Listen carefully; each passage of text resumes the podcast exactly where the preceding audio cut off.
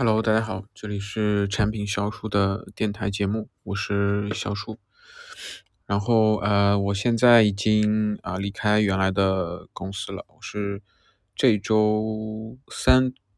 的样子正式呃就是 last day 嘛，就是最后一天，然后正式从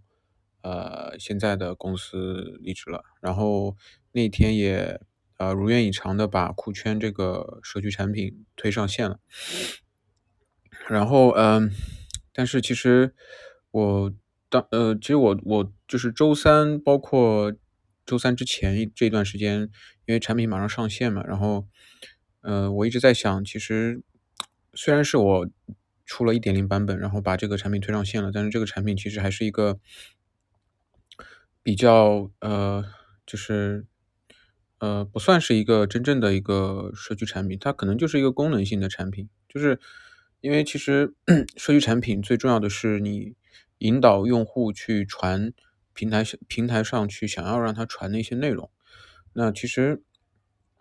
我们虽然前期也有做一些呃，就是相当于冷启动嘛，把我们站内的一些模板的素材用到了我们底层元素的一些作品，呃，就自动的去分发在这个平台上。但是，但是其实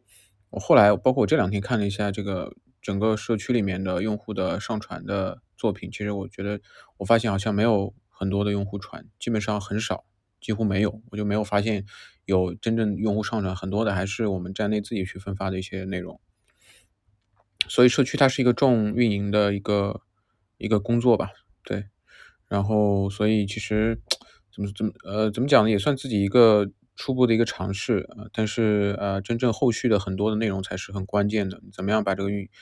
社区运营起来才是很关键的一个一个点。不管怎么说吧，我也算是嗯。在千库那么长时间，然后做了自己的一一个一个贡献吧，然后也是自己特别想做的一个事情，然后把它推上线了，对。呃，然后最近这段时间也有去面试啊，面了一些。当然，我自己的定位是要做社区产品，但是我前期也会面一些可能跟社区不相关的。当然我，我自己，呃，当然目标很坚定啊，但是可能现实可能会相对来说比较残酷嘛。到时候万一确实真的很难找到社区的工作好的工作机会，那可能其他的一些好的平台也会考虑。那我预计准备可能在下期节目，我再跟大家去分享我面面试的一些经历吧，然后分享给大家。因为现在其实面的还不够多，最近面了几家吧，然后嗯，下周呃下周还有，然后下周可能我开始要正式的去投递一些社区的产品经理岗位了，然后嗯，这个我觉得还是挺关键的。然后后面的话，我会跟大家去分享面试的一些，比如说面试官问的一些问题。包括我是怎么回答的，包括我就是对于我回答的一些东西的一个呃复盘，然后我会分享给大家的。这样的话，可能因为之前不是我创了个群嘛，然后很多的我的听众都加到群里面了，然后嗯、我发现基本上加加到群加到群里面的都是产品，所以呃，我觉得。像这些面试技巧啊，这种东西，我觉得就是包括面试涉及到一些内容，我觉得很有价值，很有意义。那我会在呃下期，也就是下周，可能下周下周周末的时候，我给大家去去去分享。然后除了这个之外呢，这周的话，嗯，我还是做了很多的一个呃社区产品的一个体验，哦，体验了很多很多，包括你像，嗯。比如说体验最多的可能就是极客，对极客，我把整个极客的产品逻辑，包括从新新注册的一个状态到啊、到它整个的一个从生产者到消费到内容消费者这样的一个两个用户类型，就是怎么样的整个的一个就是就是一个产品的一个逻辑和这个呃就怎么讲讲大一点就是产品的这个。呃，生态吧，这也可能就我就这样表达了，对 我也不知道用什么词表达，反正就是这样的一个整个一个产品逻辑整体的梳理了一下，然后呢，梳理成了一个相当类似于就是社区产品通用型的一个从内容内容生产到分发的一个呃类似于一个整个产品逻辑一个链条的一个模板，然后我会参照着这个模板去体验各种各样的社区产品，对，然后去印证去印证，哎，他们在比如说在在内容生产端，他们是怎么样去激励用户去生产的，然后呃，包括在内容分发上面，他们怎么样去分发内容的，然后可能每个产品的定位都不一样，每个产品的呃用户都不一样，所以都会有差别。对，那所以呃，所以我要做的可能就是说，嗯。对，即可就是整个的一个模板，然后我会印证其他呃其他的一些社区产品，看他们是怎么样去呃做的。对，然后的话，就我我我先简单讲一下，因为很多的可能呃产品或者呃不也不一定产品吧，很多可能刚刚起步的想做产品的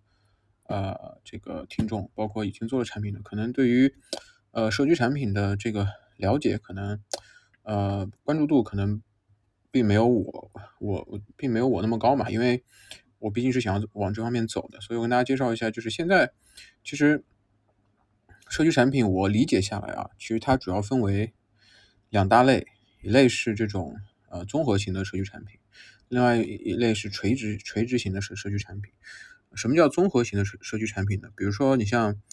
呃极客，对吧？比如说你像呃贴吧，百度贴吧，包括虎扑。包括甚至比如说 B 站啊，其实我觉得都是这种综合类型。综合类型所谓的它没有一个说一个呃行业的一个定位，或者是他们专门做某一类的论坛啊。那如果是做某一类的论坛的话，那就叫叫相对来说比较垂直的一个社区了。比如说你像呃图虫，它专门是针对于摄影师去分享一些他们拍摄的图片的一个社区。比如说人人都是产品经理啊。专门针对这种产品人群的，对吧？然后包括像呃这个麦麦，就是专门针对职场人群的。啊包括像堆糖，专专门针对于一些图片类的一些社区的啊。所以所以就是有有有呃，我理解是分为呃这两大类嘛。嗯嗯，然后我觉得其实针对于这两大类，我觉得 综合类社区的。天花板远远高于垂类社区，为什么这样说呢？就我举个举个简单的例子吧，就比如说，呃，拿最早的，呃，这个小红书或者是 B 站。小红书大家知道最早是，呃，做一些什么探店类的这种内容的，对吧？但是你会发现现在小红书慢慢的去渗透到各个，呃，就是就是。场景，然后各个类别，那可能里面，比如说分享，就类似于抖音的性质一样的啊，就很多很多种类的内容都有，基本上覆盖了所有的种类内容，对吧？包括 B 站啊，B 站大家肯定都知道的，对吧？就是最早期的是针对这个二次元这部分人群和圈层的，但是现在你会发现，B 站的话，很多的 UP 主都是呃有各种各样的这种兴趣爱好的一些内容，包括各个领域的一些内容，都会在 B 站上去。去去传，那所以为什么这些产品到最后的定位会慢慢会慢慢淡化掉最最早最最早最早期的定位呢？就是因为呃垂直类社区的这个天花板是有是有限的。就比如说我我我简单举个例子啊，比如说我们举个这个汽车之家啊，它其实也是一个社区产品，对吧？那我们可以就是可以想象一下，就是我们国内呃有多少用户他是。呃，比如说是有车的这部分人群，就比如说整个上海区域的话，那可能我我我随便打个比方，可能就是一百个人里面可能有三十个人有车的，对不对？那你这个这个产品的话，可能的上限就是三十个三三十个人，就打个比方说啊，就是就是三十，对吧？那如果你这个社区慢慢往往后拓展，就是拓展到哎，就是为了让你这个产品。慢慢的价值更高的话，你肯定想想办法想办想办法让你的用户量越来越多嘛。那这时候你肯定就会破圈嘛。我们所谓的破圈就是向外拓展嘛。所以很多产品可能早期可能有个固定的定位，然后后面可能慢慢会往往往往边，就是相当于破圈，往往外去延展啊，涉及到渗透到更多的用户，因为这样子产品才能有很大的一个增长空间啊。要不然你一直做垂类的这样的一个内容的话，可能。呃，当然也有也有做得好的，也能够说你能在这个这部分用户群里面挖掘很大的一个价值，但是毕竟天花板有限嘛，那谁都想要去把自己的产产品做得更大，就是市值更高。对于对于这种社区类产品的老板来说，呃，CEO 来讲，对吧？所以垂类社区，呃，其实我觉得发布的内容天然就具备很多的呃局限性。嗯，对，比如说我我是这个汽车汽车汽车之家，那其实在这个社区里面，其实相对来说，你可能大概率都会发布一些汽车相关的一些内容，所以它的内容的生产频次相对于综合类的社区会相对来比较低。那如果我假如说我在极客，我当然可以发汽车类的，我对我对汽车很感兴趣，我当然可以发汽车类的相关的内容。其实我也可以发一些其其他的，比如说各种各样的什么对于这个产品的研究啊，或者是对于美食的这种研究啊，或者是兴趣啊的内容啊，都可以发。对，所以 这个发布的频率就会相对来说很低嘛，对吧？然后另外一点，我垂类社区的内容消费者的需求定位，基本上都是在获取这种专业知识。就比如说汽车之家，很多人在里面可能获取汽车的专业知识，它的一个价格，它的一个性能等等，对吧？包括你像在呃呃卖卖里面，可能很很多人都都是想了解一些职场的一些内幕，对吧？那就是所以，呃，因为它的消费内容消费的需求定位在获取专业知识，所以呃，获取专业知识，在这种情况下，其实需要的这种呃。大量的学习成本，因为其实你本本质上在获取专业知识的时候，你本质上在在以一种学习的心态去面对这个内容，所以所以大家知道，学习肯定是一个反人性的一个痛苦的一个过程，所以我觉得它的内容的消费时间和频次就相对来说，相对于综合类的社区也没有那么高，因为可能更多都是专业知识嘛，而不像一些综合类的平台里面有很多有意思的、有趣的东西，那天然的就它就会能够去。啊，迎合人，迎合人性，就是迎合人的这种喜好，对吧？所以还是有差别的。从消费端和生产端都，我觉得都是综合类社区，它有天然的一个优势在里面。啊，垂类社区、垂直类社区，嗯，刚刚说了，它的它它很多的内容消费的定位都要获取专业知识，所以它其实对于内容的要求是比较高的。如果你这个，比如说你汽车之家这个产品里面很多内容可能都是比较水的，然后可能没有价值的，那我觉得用户他。抱以这样的一种需求过来的话，他觉得你这个内容不行，觉得对我没有价值，可能就走掉了。所以内容生产的成本相对来说比较高，所以我觉得这方面的话，可能需要大量的精力去维护和引进一些优秀的一些创作者，包括你像人人都是产品经理这个社区，对吧？那我是一个产品经理，我去你人人都是产品经理社区，我的本质上的需求点在于说，我要去看一些对于对于我的产品能力的成成长有帮助的一些内容。如果你的一些内容在我看来觉得，好像嗯比较的没有太大的价值，那我会慢慢的离开的，对。所以，然后另外一点就是，嗯，我觉得是对于垂直类社区的一个优势点在于什么？我觉得垂类社区优势点在于说，它一旦能够运营起来，它一旦能够内容积累到一定的量，那它可它的壁垒相对来说比较高，就是因为里面的内容相对垂直，而且比较优质，所以如果是有一个竞品的网站想要去啊，跟你去竞争，然后做一做同样的啊定位的产品的话，我觉得就很难，因为这个这个社区不像是说一个内容类的纯内容性质网站，它不是说你短期内能够把内容生产出来就可以的，它具备一定的时效性，对，所以我觉得就是，嗯，就是它的壁垒会比较高吧，所以就是最终可以类似于形成这种科普类的这种，就我相当于我在里面我找我，比如说我。汽车有个问题，那比如说我在汽车之家里面，我搜索这个，我我搜索通过搜索这个问题，我就能够出来很多的产品里面就出来很多的结果，我就很快能够定位到这个问题的解决方案。那我觉得这个到达这一步的话，我觉得这个社区垂直类的社区产品的价值会非常大的。对，呃，当然我刚刚也说了，小红书像 B 站，他们都呃。在早期定位的时候，他们定位的很垂直，但是后面慢慢会破圈，去拓展到更多的用户和更多的就是呃人群嘛，对。所以这是我对于呃综合类社区和垂直类社区的一个不同类型社区的一个一个一个一个思考吧，对。然后我在刚刚说到，就是我说了这我这这两天整理了一个，通过我去研去研究极客的产品，整理了一个就是相当于内容社区的。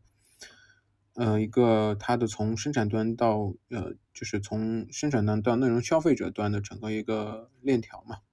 就是包括你像其实产品经理所需要做的事情，其实我我都有去梳理一下，我跟大家简单介绍一下啊。就比如说，呃，我们从呃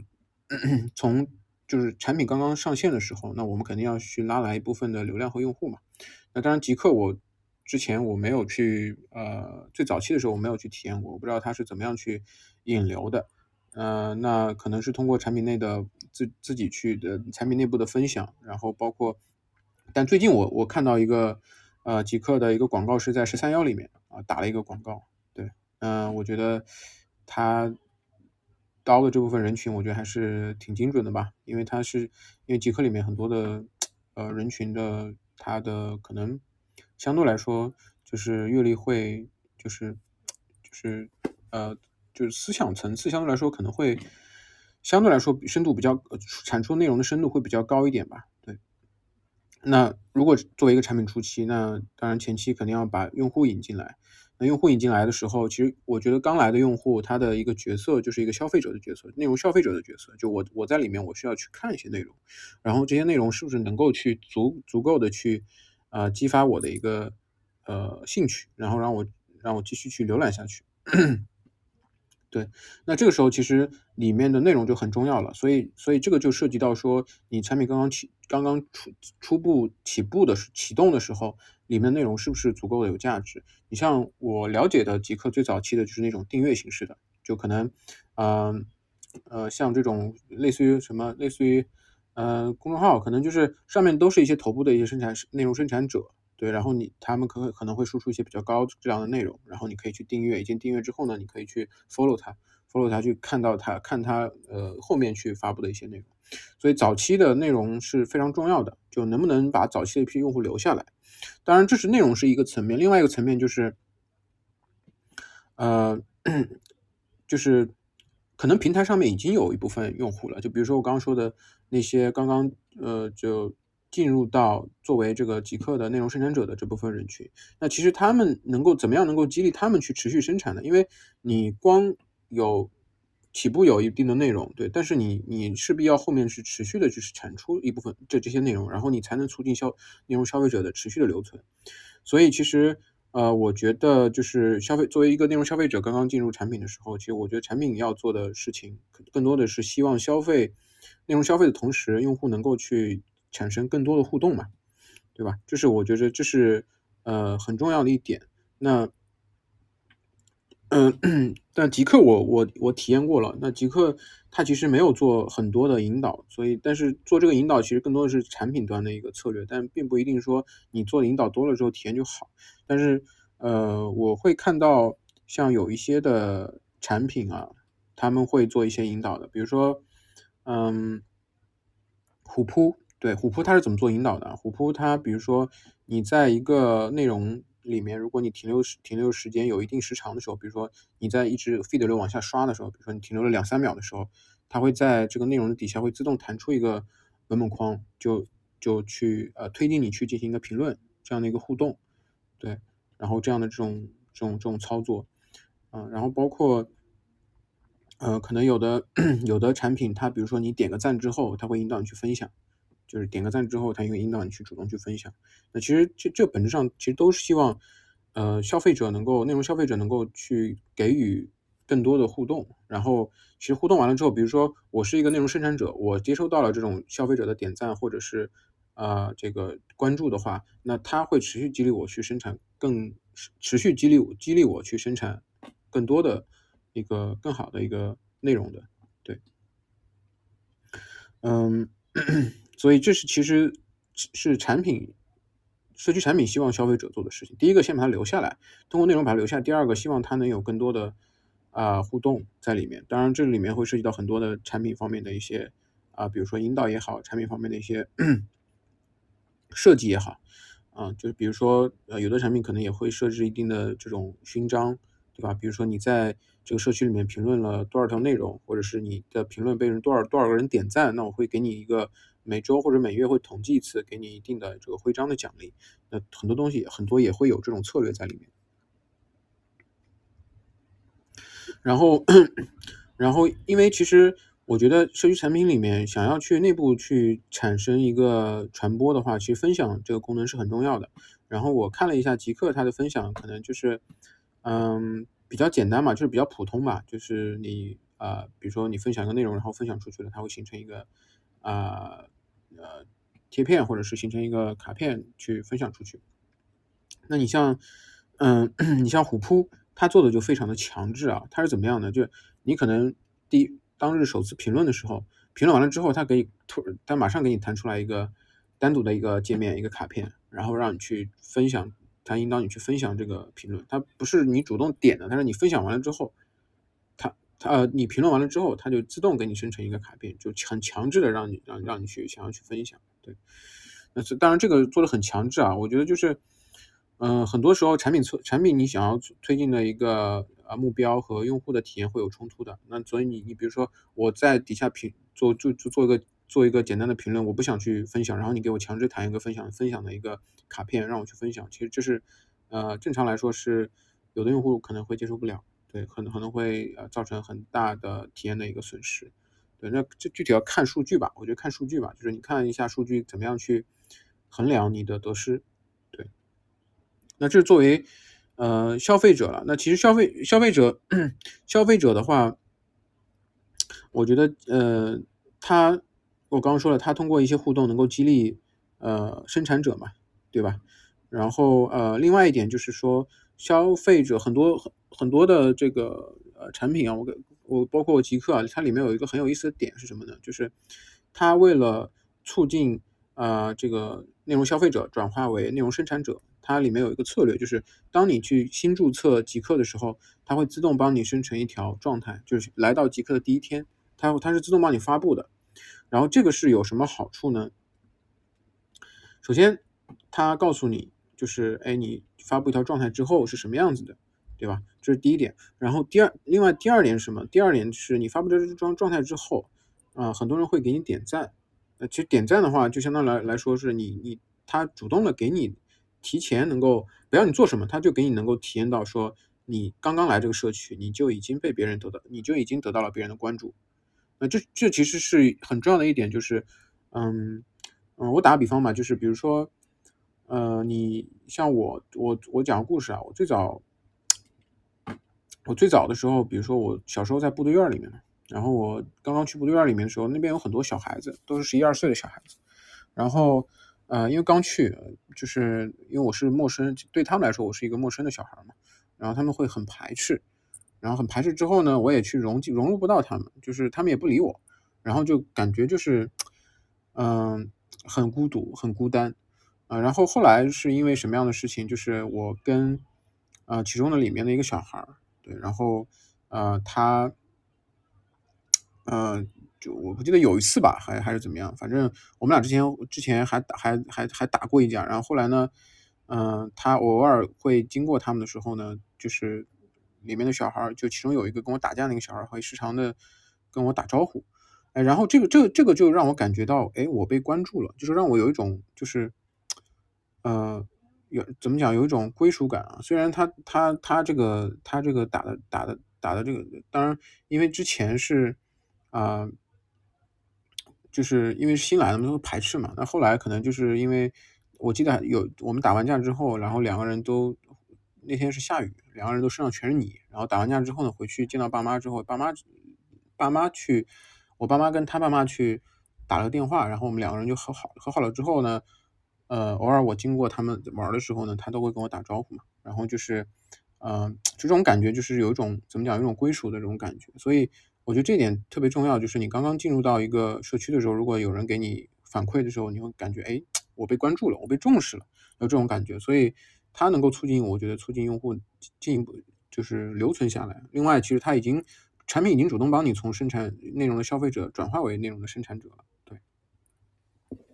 然后你下一次，其实你就是通过这一次的经历，你下一次就会更想去呃发一些内容，然后获得获得获得可能社区里面的用户的一些。关注或者是怎么样？对，那其实我觉得一个社区产品里面最重要的是生内容生产者嘛，我觉得他才是一个就是社区里面的一个我觉得最最核心和重点的一个角色，因为只有他们，只有内容生产者不断的去源源不断去产出自己的内容，那这个是这个拉进来的新用户才能够进一步的进行一个留存和互动。对，所以产品可能要做的就是希望生产者会变得越来越多，那希望生产的频率会越来越高，那包括呃，希望生产者所生产的内容就符合整个的社区的一个内容的一个定位。你会发现，很多社区的这个调性是不一样的。我就打个比方说，极客，呃，我我我我刚来极客的时候，我会发现极客里面的内容很多都是，呃，怎么怎么讲，就是很有这种生活情趣的，然后包括很有很有意思的，然后呃，可能可能充满了这种呃理想主义或者是浪漫主义。包括很有有一些很深度的一些思考的一些内容，对，所以就是我特别喜欢这个社区里面的内容和氛围。那当然，你看虎扑啊，这就不一样。那虎扑里面的给你感觉什么呢？都是现实，都是房子啊，这个婚姻、钞票，然后汽车，嗯，然后这种就是这种现实的一些东西，而且里面的包括里面的这种互动都是非常的怎么样，就没有这种理想主义和浪漫主义存在，都是很。很现实的一些东西，所以怎么说呢？就是，呃，你会发现内容确实不一样，内容是真的会，就是感觉真的会不一样，就是这种氛围，包括这种，嗯，调怎么讲？就是反正就是 让你感觉这这两个是这两个明显能感觉到这两个是可能你你你你你可以把它作为一个人，这两个是不一样的一个人。就那极客这个人可能觉得说，哎，他是一个特别有啊。呃，特别怎么讲？特别嗯，特别有内涵，呃，然后特别丰富，啊，然后就是这样子一个人。然后你像虎扑呢，可能就是类似于这种，啊，比较的这种怎怎么讲？哎，我也不我也不知道怎么形容，反正就是呃两两种不同的人，对。那那所以刚刚说了这个呃，生产者所需要。内容生产者产品所需要，内容生产者产品的目标可能就是说，呃，希望生产的越来越多，然后频率越来越高，然后生产内容符合整个社区的定位。对，那所以其实这个是呃需要这个产品希望生产者去做的。那生产那内容生产者其实在整个生产过程中，它是有一个就是链条，所谓的生产其实就发布状态嘛，就简单来说就发布状态嘛，就比如说你发布前，它我们可以分为发布前。发布中和发布后，比如说发布前，那你这个发布的入口是不是比较的用户比较容易触达？然后发布中可能涉及到你的输入，包括设置的一些体验是不是足够好？然后比如说里面可能涉及到一些呃功能啊，我我我我我我举个简单例子，就是草稿功能，就很多产品都有的嘛。就比如说你这次编辑了之后你没有发，那它会把你存储在草稿，那说不定你下次就又想发又想发的时候，你不用重新输入了，你可以。就是直接去发布就好了，对，那这个其实就是呃，就是节省了很多的这个呃成本嘛，对吧？然后另外一个就是，比如说一些设置配置的问题，比如说你像极客里面有个功能，就是当你发布一个信息的时候，呃，它会根据你信息的内容去给你主动推荐一些圈层圈子的一些标签啊，它是比较的智能的，然后你可以直接去选，然后不用你去自己去输入一些啊圈子的一些标签。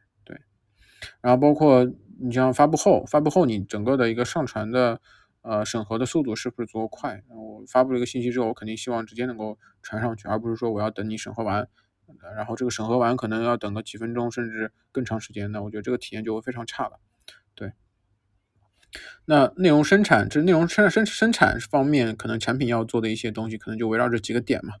然后到最后可能。到后面生产完了之后，我觉得最最重要的一个产品要要做的一个事情就是内容的分发，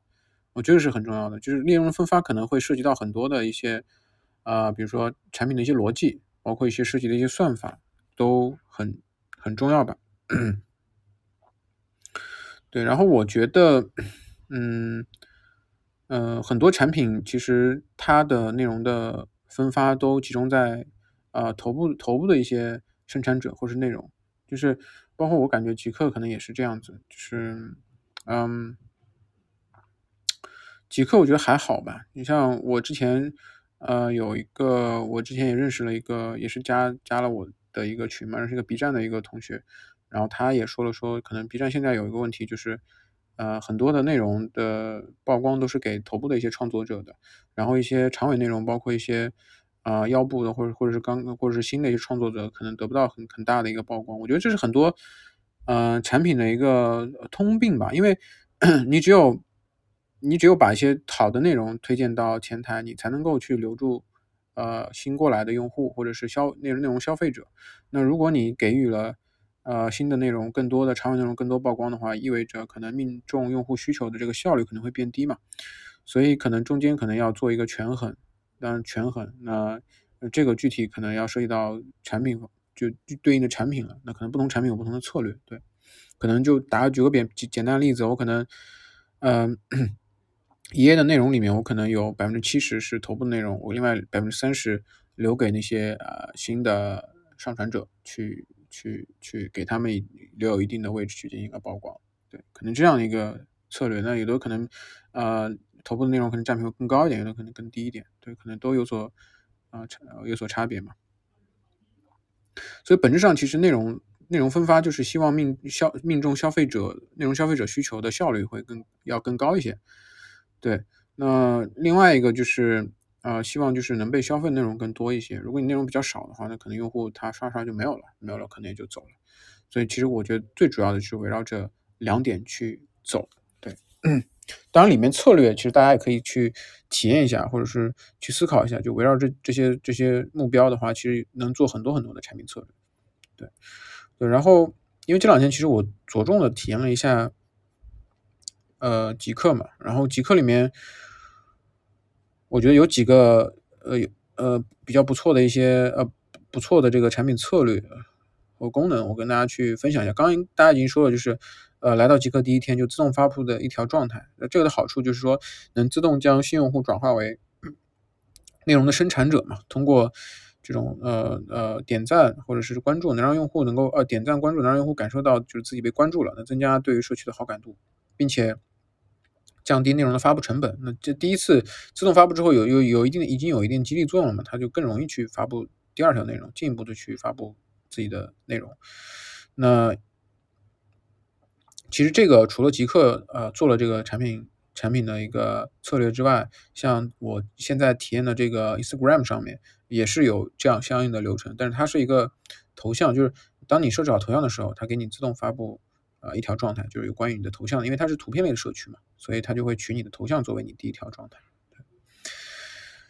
嗯，还有一个，我之前在看《人人人都是产品经理》里面有有一个讲，也是有一个呃专栏的一个作者讲极客，极客最早的时候啊，其实这点我我我在没看他这篇文章之前我就发现了，就是你会发现，呃，社区它它都有一个推荐的推荐流，推荐的一个信息流，那么很多社区推荐信息流，它它的一个发布信息的一个就是所谓的头像啊，就是这个发布信息的头像和这这个呃上面的一个发布发布者，对吧？我就比如说拿酷炫来讲的话，比如说我我发布了一条状态，呃，一个一个设计作品，那它上面就是有我的一个头像和我的一个昵称的一个很大的一个曝光嘛，在作品这上面嘛，对吧？但是很多社区产品它不是这样做的，它是把圈子作为一个很大的曝光露出来，就是一个圈子的一个缩略图，再加一个圈子的名称，然后头像和昵称可能就是很小的一个，在下面一个很小的一个呃文案，然后很小一个露出。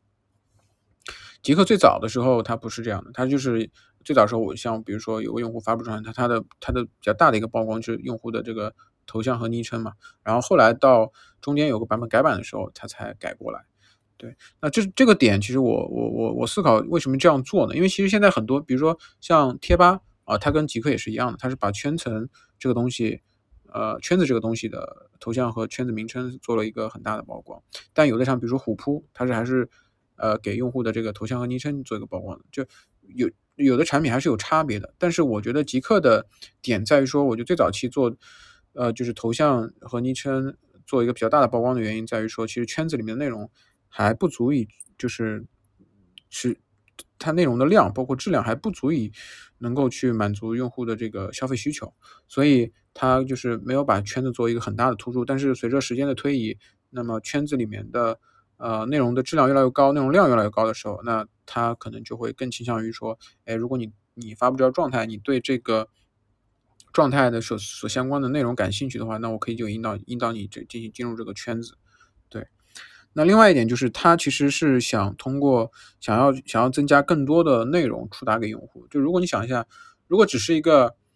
呃，怎么讲，只是一个我比如说我发了一条状态，然后只是一个我的头像和昵称做了一个很大的曝光的话，可能用户更多的是点到我的个人主页，对吧？我的个人主页可能我的信息也没有多少条。那如果你给予圈子一定的呃曝光权重的话，可能用户点到圈子里面，圈子里面内容因为不止你一个人发的嘛，对吧？而且它相对来说会比较精准，就是圈子里面就是对应的这类内容的，所以它的命中的用户的整个效率会需求的效率会更高一点。那包括它很多的内容和其的其他的创作者会得到一个更大的一个曝光。对，那后来我又回过去看了一下虎扑啊，虎扑为什么没有这样做？因为虎扑它其实底下的五个 tab 里面，它专门有个 tab 给了这个就是社区的一个 tab，所谓社区就是圈，类似于极客的圈子，就是它把整个社整个的所有的内容进行了一个呃划分，就比如划成一个个圈子，然后呢，它它把圈子里面还聚合成某一类圈子。对，然后呢，你就可以在里面去寻找你想要去看那个圈子，所以它其实本质上它已经有了另外一种通过另外一种方式给了圈子啊很大的一个曝光，所以它在推荐的信息流里面没有给圈子做很大的一个权重的一个呃就是曝光，所以因为它已经有了一个另外一个模块去承载了，所以它就没有在推荐里面给圈子很大的曝光。但作为就不管是从内容的分发角度来讲，还是说嗯，我觉得从呃，就就是呃，内容命中用户需求的精准度来讲的话，其实，呃，圈子做比较大的曝光，应该是相对来说比较好一些的，对。所以这个是我的一个另外一个我 我观察到的，我包我我也不是观察，我想到的一个一个点吧，就一个小的细节啊，对。然后另外一个就是，呃，之前就玩过极客的人，大家都知道极客出了一个夸一夸的一个功能嘛。那我对我这个功能，我今天今天也去思考了一下，我觉得这个功能它其实 最重要的是对于头部的呃内容生产者的一个激励作用。我不知道大家知理呃知不知道一个词儿叫做社交资本，就社交资本。那所谓的社交资本，比如说你在这个平台里面你获得了多少的关注，你获得了一些什么勋章，然后你获得了多少赞啊，这些都是累你的累积的社交资本。那其实夸一夸这个功能，它的逻辑是这样的，就是它起起起初呢，可能呃会给，比如说它挑选出一百个，根据它的关注度或者根据它内容的生产质量，挑选出头部的一百个生产者，然后他们都有自己的夸一夸的这样的一个呃功能，然后每天可以夸一夸，然后呢，呃没有没有这个权限的人呢，只有收到别人夸赞的时候，他才有权限去夸别人。那这样的话，它其实是一种从上而下的这样的一个权限夸一夸权限的一个传播嘛。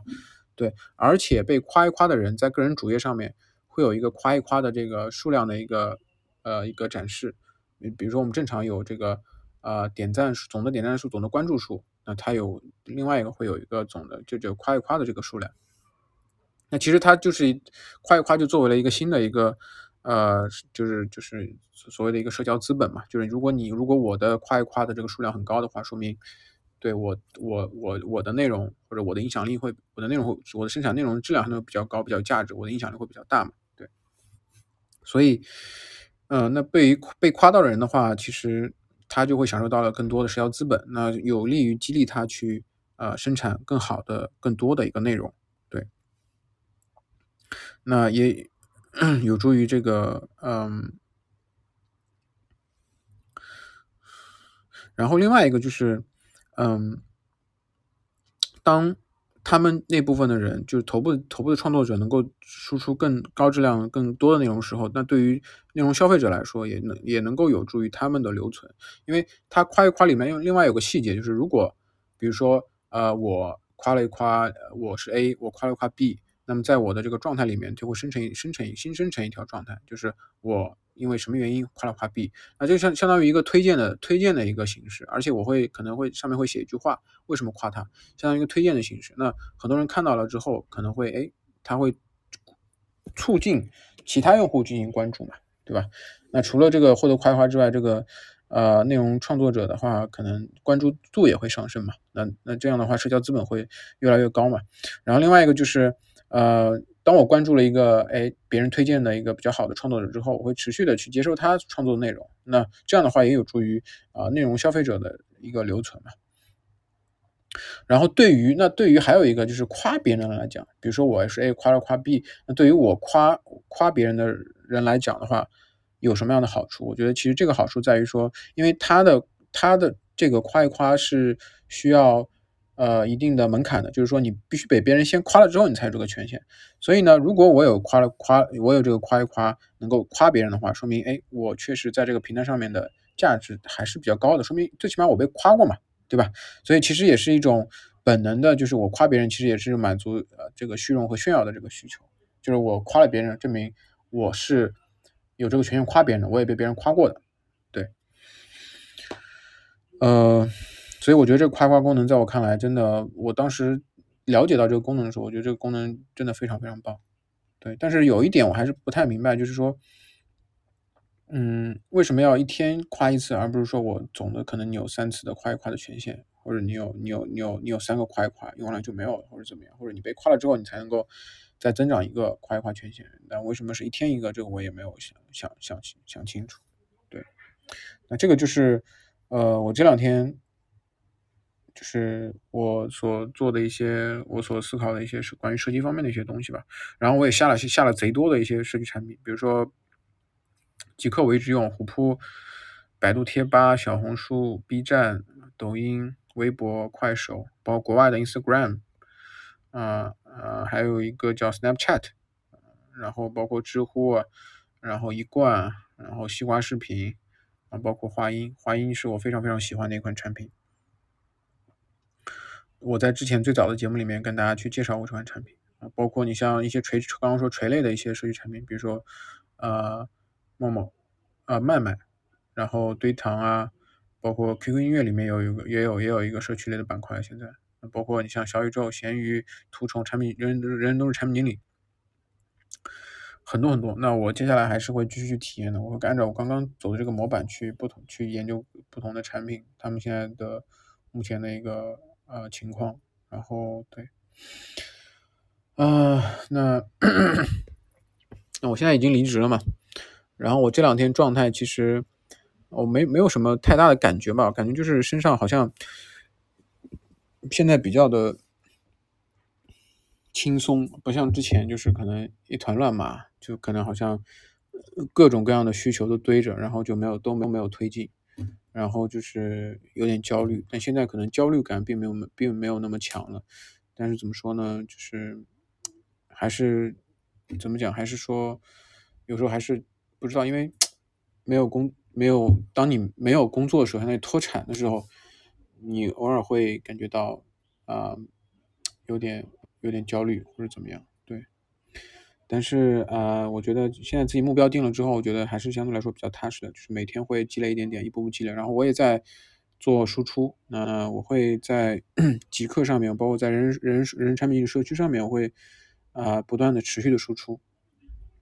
我对呃社区产品的一个呃一个思考吧，对。然后我也争取。呃，下一周我正式开始投，呃，这个社区的产品的，呃，这个面简历了。然后我我希望我能够去找到自己理想的设计产品的一个工作吧。然后另外，刚刚之前这呃，刚这个节目开始就跟大家说了，我下一期节目会跟大家去分享，呃，不出意外的话，跟大家去分享面试的一些东西。好，那这期节目就到这里了，大家拜拜，我们下期再见。